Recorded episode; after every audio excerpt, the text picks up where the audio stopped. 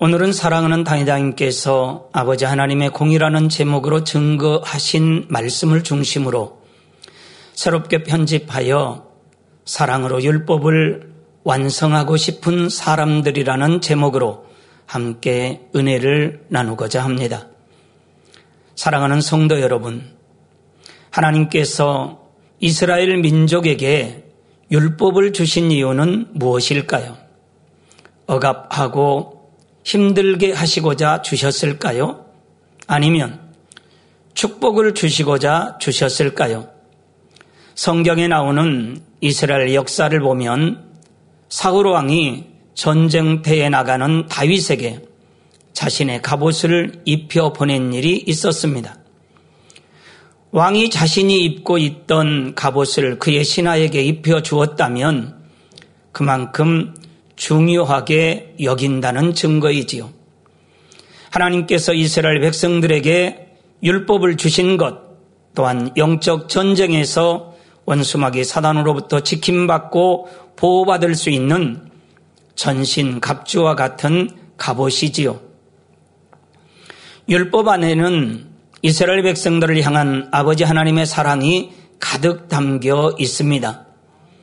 하나님께서 이스라엘 백성들에게 율법을 주신 이유는 하나님의 백성이 되는 특권과 그에 따르는 축복을 누리도록 하시고자 주신 사랑이었던 것입니다. 출애굽기 19장 5, 6절에 너희가 내 말을 잘 듣고 내 언약을 지키면 너희는 열국 중에서 내 소유가 되겠고 너희가 내게 대하여 제사장 나라가 되며 거룩한 백성이 되리라 약속하신 대로이지요.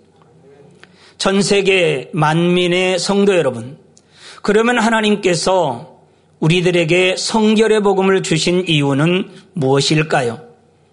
성결의 복음은 행위적으로 짓는 죄, 곧 육체의 일뿐 아니라 마음으로 짓는 죄, 곧 육신의 일까지 죄를 피 흘리까지 쌓아 버려야 하는 더 나아가 본성 속에 있는 근본의 악까지 발견하여 버려야 하는 것입니다.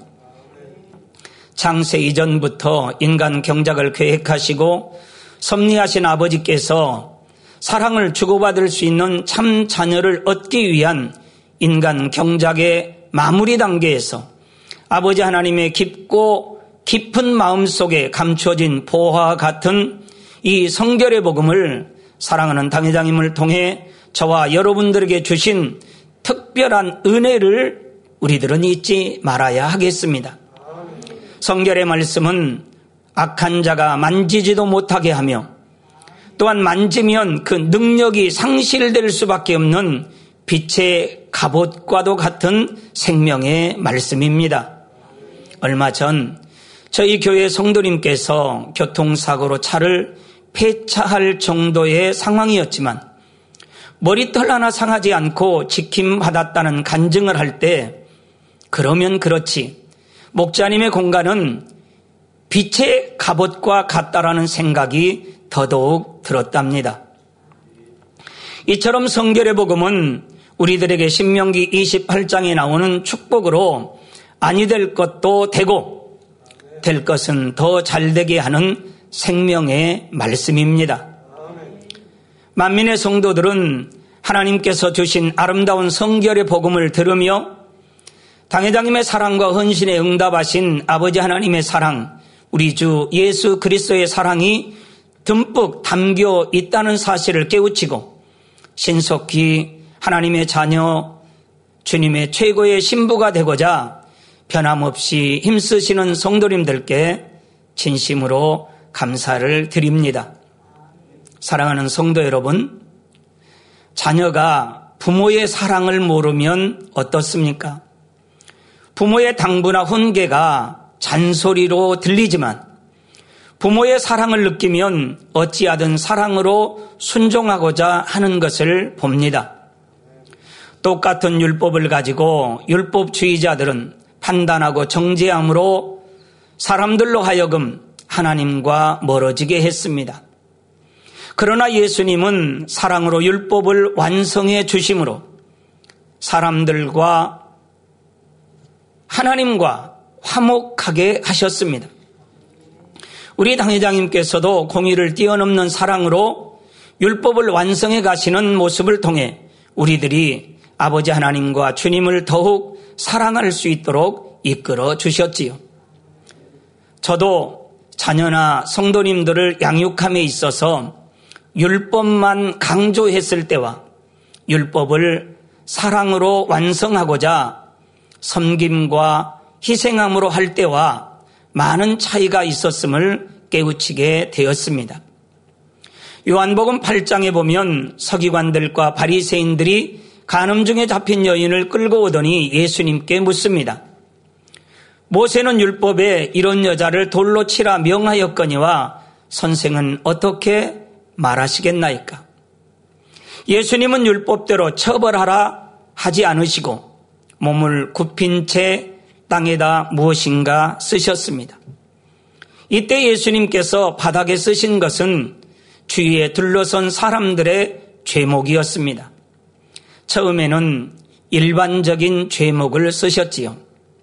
미움, 혈기, 욕심, 도적질, 간음, 교만 등 죄를 쓰신 뒤 너희 중에 죄 없는 자가 먼저 돌로 치라 말씀하십니다. 모두가 하나님 앞에서는 죄인이므로 서로 정죄할 수 없음을 알려주신 것이지요. 하지만 사람들은 그 죄목이 자신들에게 해당되는 줄 처음에는 깨닫지 못했습니다. 그런데 예수님께서는 또다시 몸을 굽히고 땅에 쓰십니다. 이번에는 그곳에 모인 사람들의 죄를 본 듯이 언제 어디서 어떤 죄를 지었는지 상세하게 쓰셨지요. 그러자 사람들이 양심의 가책을 받아 떠나갑니다. 마침내 그 여자만 남게 되자 예수님께서는 나도 너를 정지하지 아니하노니 가서 다시는 죄를 범치 말라 하십니다. 당시 서기관과 바리새인들은 어떻게 했습니까? 율법으로 범죄한 여자를 정죄하고 심판하려 했습니다. 반면에 예수님께서는 율법의 근본 정신, 곧 사랑으로 범죄한 여자를 살리시고 하나님과 화목할 수 있는 길로 이끄셨습니다. 바로 이것이 이 땅에 오신 예수께서 율법을 사랑으로 완성하신 사역입니다. 바로 이것이 저와 여러분들에게 주신 성결의 복음의 핵심이라 생각이 됩니다. 바리새인들처럼 율법으로 판당 전제하는 것이 아니라 사랑으로 율법을 완성하는 복된 말씀이지요. 사랑하는 성도 여러분, 그런데 사랑으로 율법을 완성하셨다는 말을 오해하는 경우가 종종 있습니다. 예수님께서 사랑으로 율법을 완성하셨으니 이제 무거운 율법에 얽매이지 말자. 이렇게 잘못 이해해서는 안 되지요.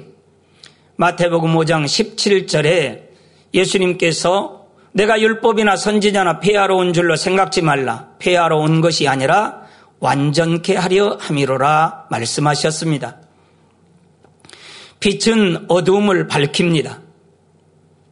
이는 빛이 어둠 속에 감춰져 있던 더럽고 추한 것들을 다 드러낸다는 뜻이지요. 이처럼 빛으로 오신 예수님께서는 세상의 죄악을 공익 가운데 밝히 드러내셨습니다. 때로는 성전에서 돈 바꾸는 자들과 매매하는 자들을 쫓아내시고 외식하는 자들을 독사의 자식들이라 하시며 엄히 책망하기도 하셨습니다. 본문 말씀 10편 37장 6절에 내 의를 빛같이 나타내시며 내 공의를 정오의 빛같이 하시리로다 말씀하신 대로입니다. 중요한 것은 공의의 잣대로 죄를 밝히 드러냄과 동시에 그 죄의 문제를 사랑과 희생으로 해결해 주셨다는 것이지요. 이로써 하나님의 자녀들이 율법을 더 잘 지킬 수 있도록 해 주셨습니다.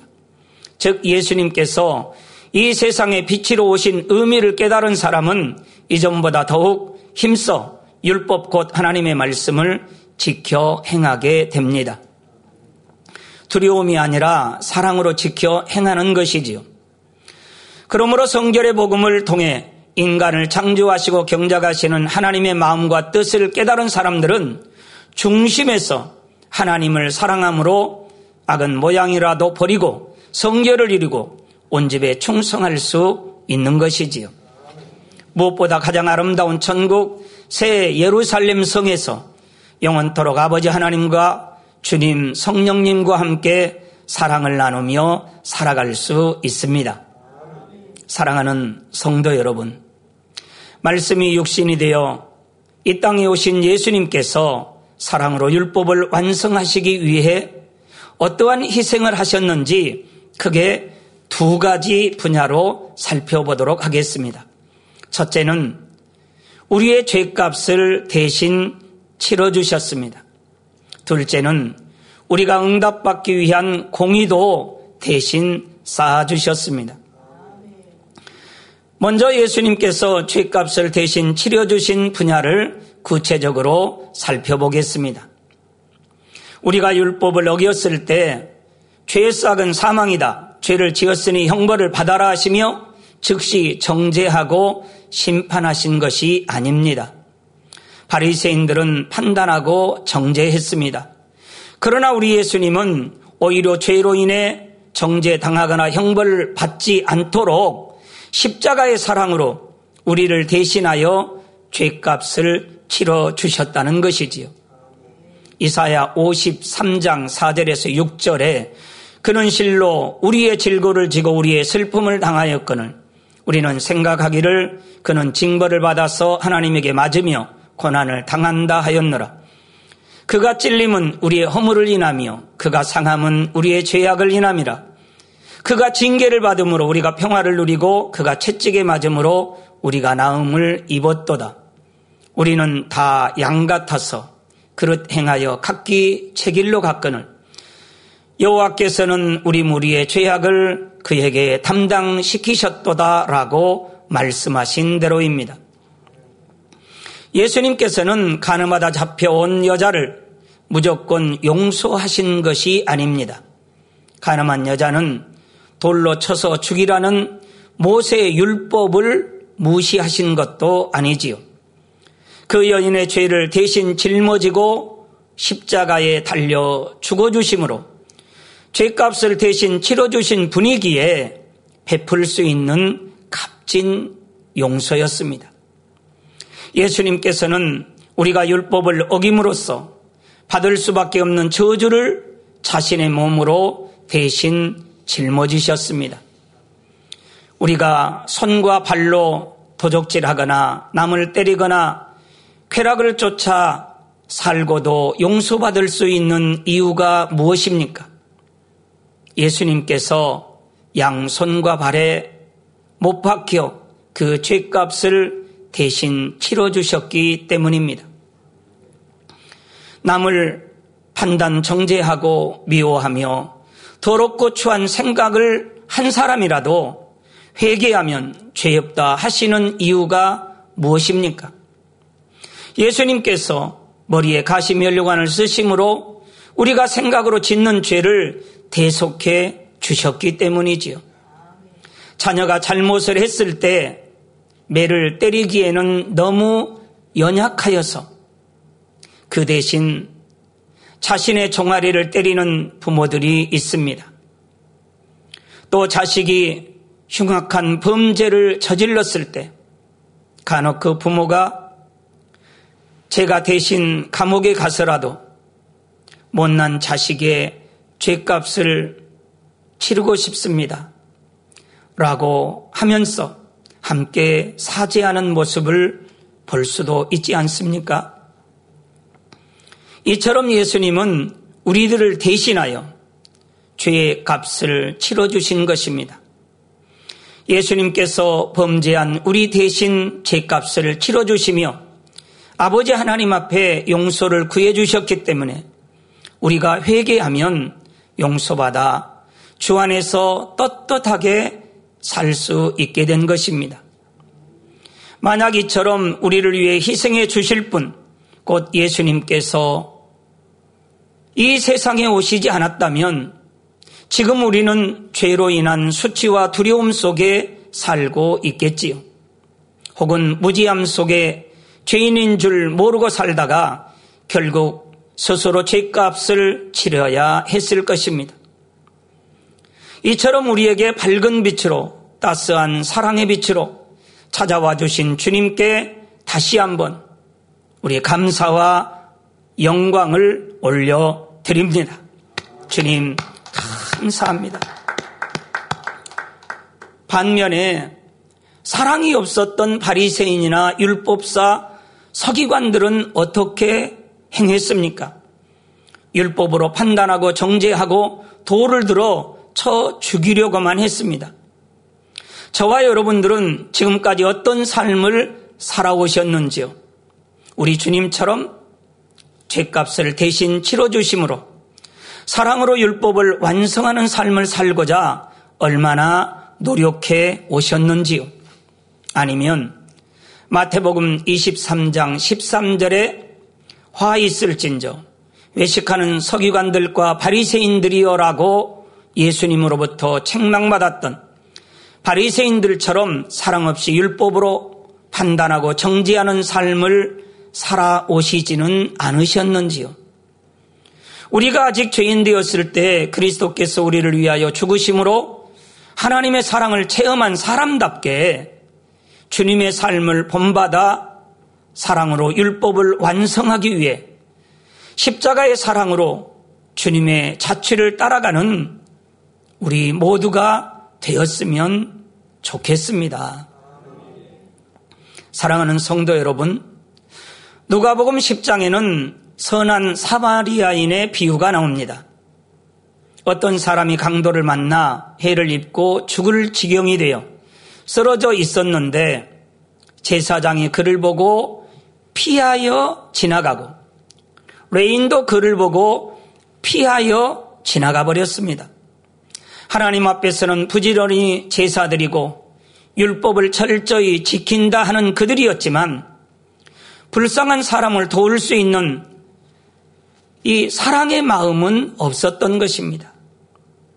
그러나 유대인들이 멸시했던 선한 사마리아 사람은 어떠했습니까? 그는 어려움에 처한 이웃을 불쌍히 여기는 마음이 있었지요.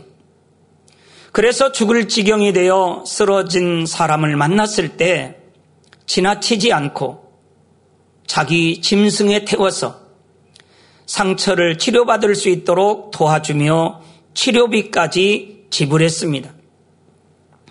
이것이 주님께서 원하시는 사랑입니다. 사랑이 있으면 연약하고 힘든 영혼을 불쌍히 여길 수 있습니다.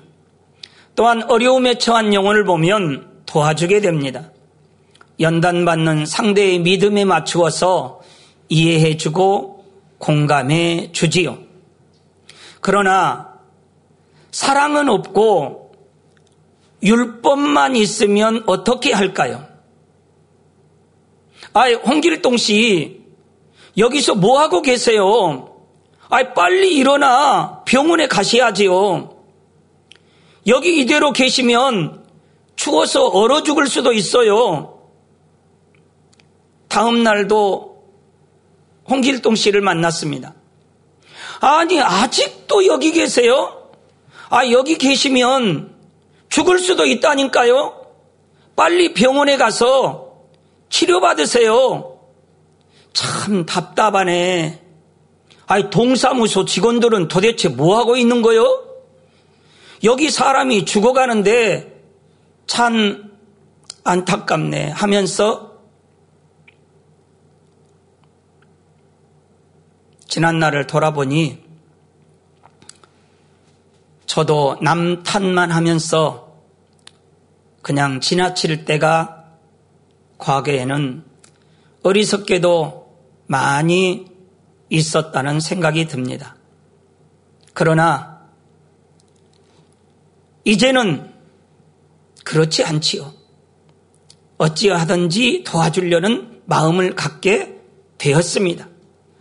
우리 사랑하는 당회장님의 이 성결의 말씀으로 또 우리 주님의 십자가의 사랑으로 변화된 우리들입니다. 우리 성도님들 중에는 회사에서 퇴근하고 집에 왔는데 거실이 어린 자녀들로 인해 난장판이 되고 아내는 피곤했는지 잠을 자고 있을 때 남편이 아내가 깰까봐 조심조심 정리하는 그런 남편들이 많이 있답니다. 때로는 실직한 남편을 향해 아내가 그동안 우리 가족을 먹여 살리느라 수고하셨습니다. 이제는 좀 푹 쉬세요. 이제부터는 제가 나가서 열심히 일할게요.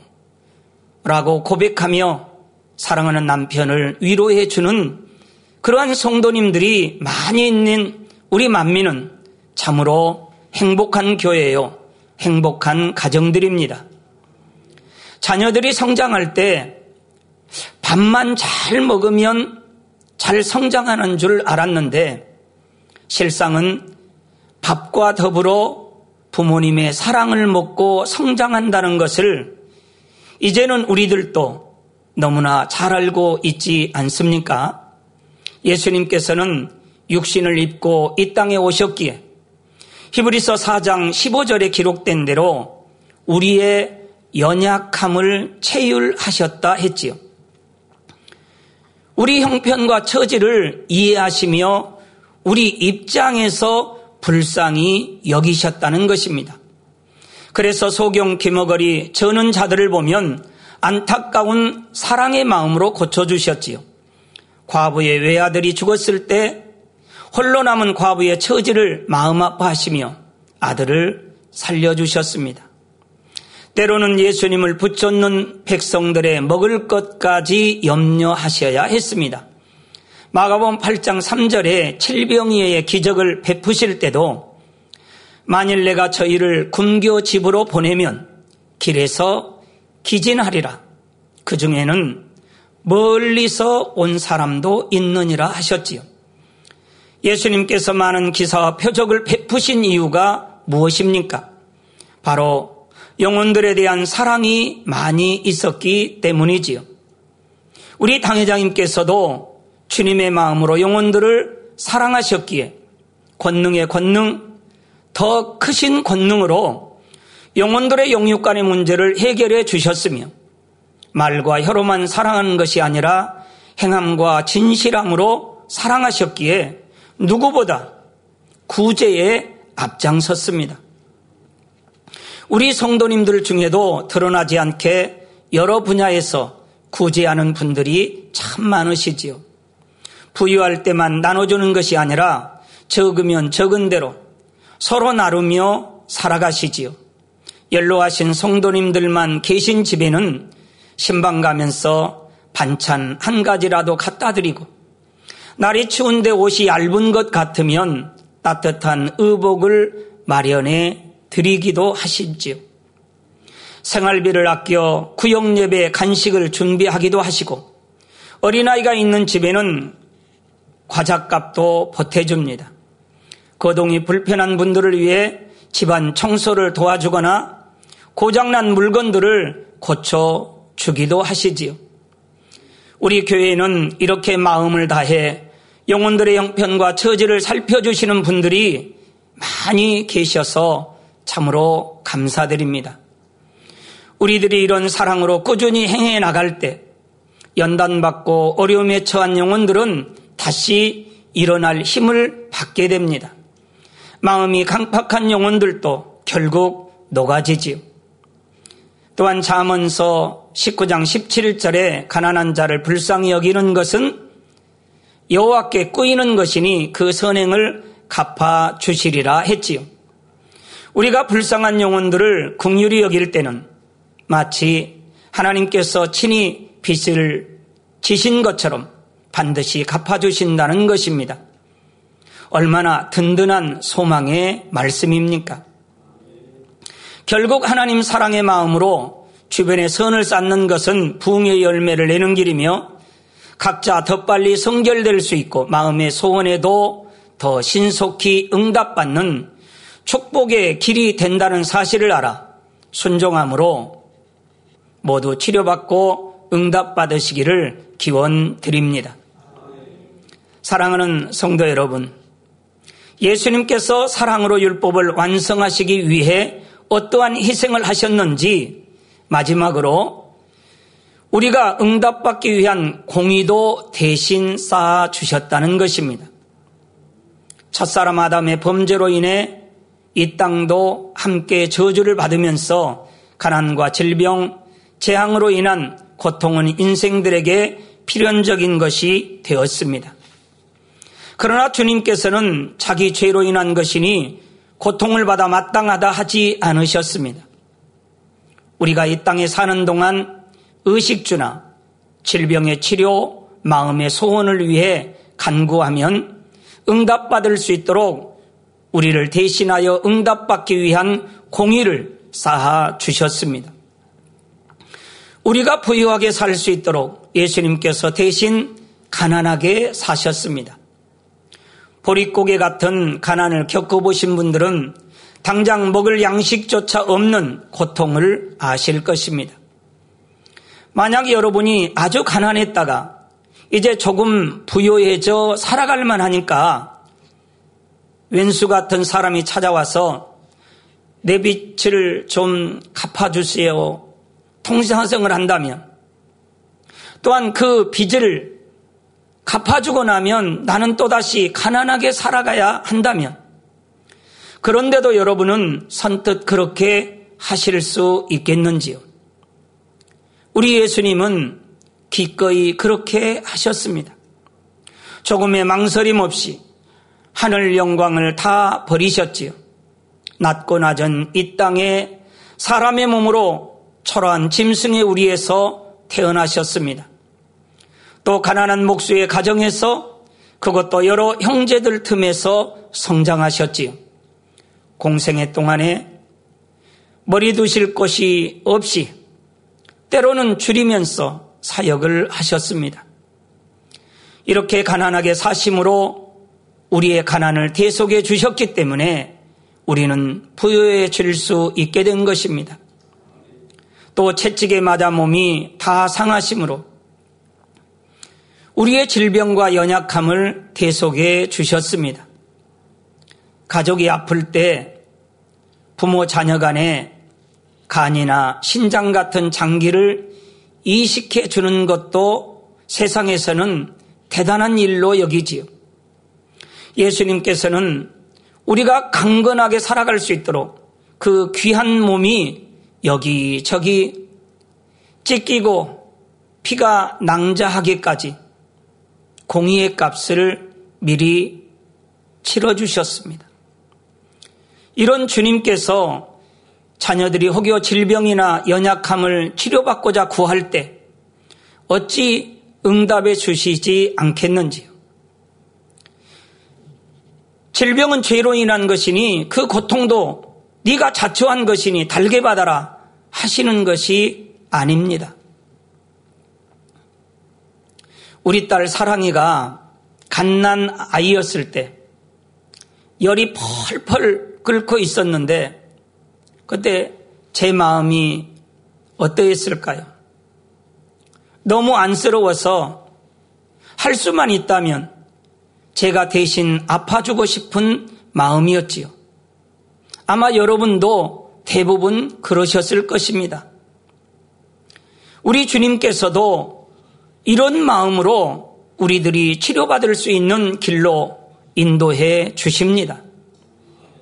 사랑하는 성도 여러분, 누구든지 죄사함을 받기 위해서 또 구하는 것을 응답받기 위해서는 치러야 할 공의의 값이 있습니다. 거두기 위해서는 반드시 심어야 합니다. 이것이 영계의 법칙이지요. 그런데 안타깝게도 많은 사람들이 이에 대해 하나님을 오해합니다. 아예 하나님은 사랑의 하나님이시니 무엇을 구할 때마다 값을 꼭 치러야 한다니 너무 야박한 것 아닌가 하고 말이지요. 그러나 우리에게 그 값을 정확하게 요구하시기 이전에 아버지 하나님께서 하나님의 아들이신 예수님께서 우리를 대신해서 넘치도록 그 값을 치러 주셨다는 사실입니다. 예수님께서는 빛으로 이 땅에 오셔서 죄에 대해 정확하게 조명해 주셨습니다. 그것으로 끝나신 것이 아니라 빛으로 어두움을 물리쳐 주시고 아버지 하나님의 사랑을 보여주셨습니다. 우리 대신 온 몸을 내어 주시고 귀한 생명을 온전히 버리면서까지 공의의 값을 대신 치러 주셨지요. 마치 초가 자신을 녹여서 어둠을 밝히듯이 말입니다. 우리는 예수님으로 인해 아버지 하나님의 사랑을 깨닫게 되었습니다. 바리새인들처럼 율법으로 정죄하고 심판하시는 것이 아니라 우리의 연약함을 대신 담당하셔서라도 율법의 약속, 곧 구원과 축복을 받게 하시는 사랑, 곧 아버지의 깊은 사랑을 깨닫게 되었지요. 사랑하는 성도 여러분, 결론입니다. 오늘은 예수님께서 사랑으로 율법을 완성하시기 위해 어, 우리에게 어떠한 희생을 하셨는지 두 가지 분야를 살펴보았습니다. 첫째는 우리의 죄값을 대신 치러주셨다는 것과 둘째는 우리가 응답받기 위한 공의도 대신 쌓아주셨다는 것입니다. 당의자님께서는 누님에게 이끌려 하나님 앞에 나가기 전까지의 삶을 등불 없는 캄캄한 밤과 같았다고 간증하셨습니다.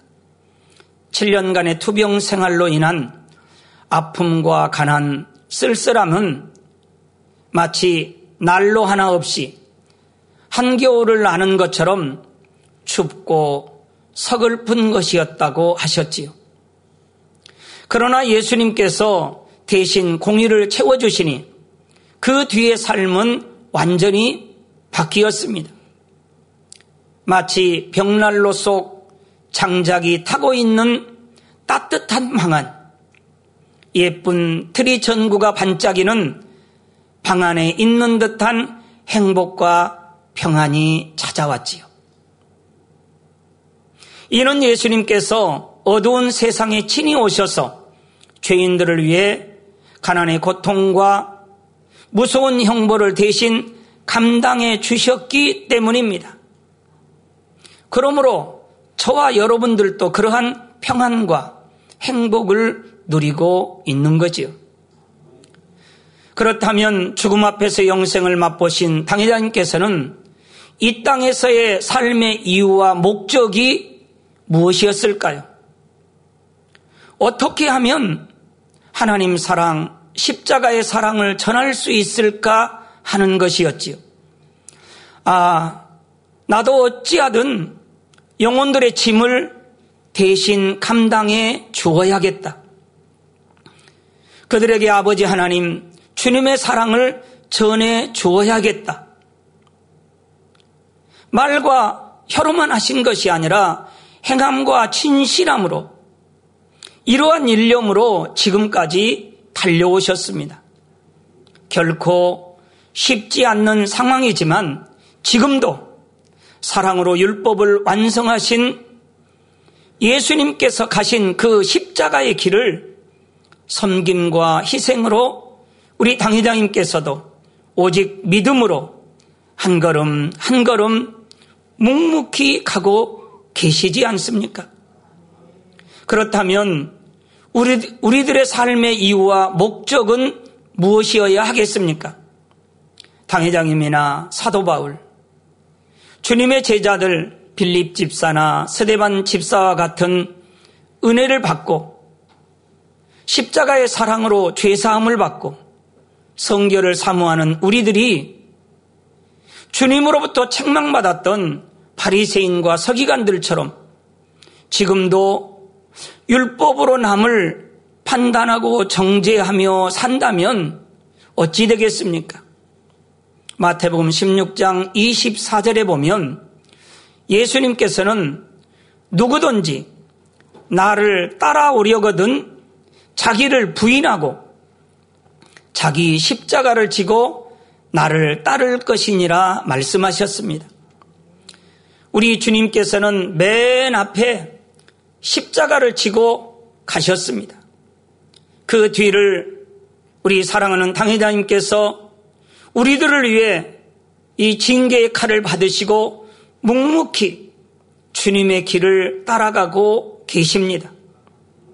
이제는 주님의 사랑과 우리 당회장님의 사랑을 마음 깊이 깨달은 우리들이 십자가의 사랑으로 주님의 발자취를 따라가므로 사랑으로 율법을 완성하는 대열에 당당히 저와 여러분의 이름을 올릴 수 있었으면 진짜 좋겠습니다.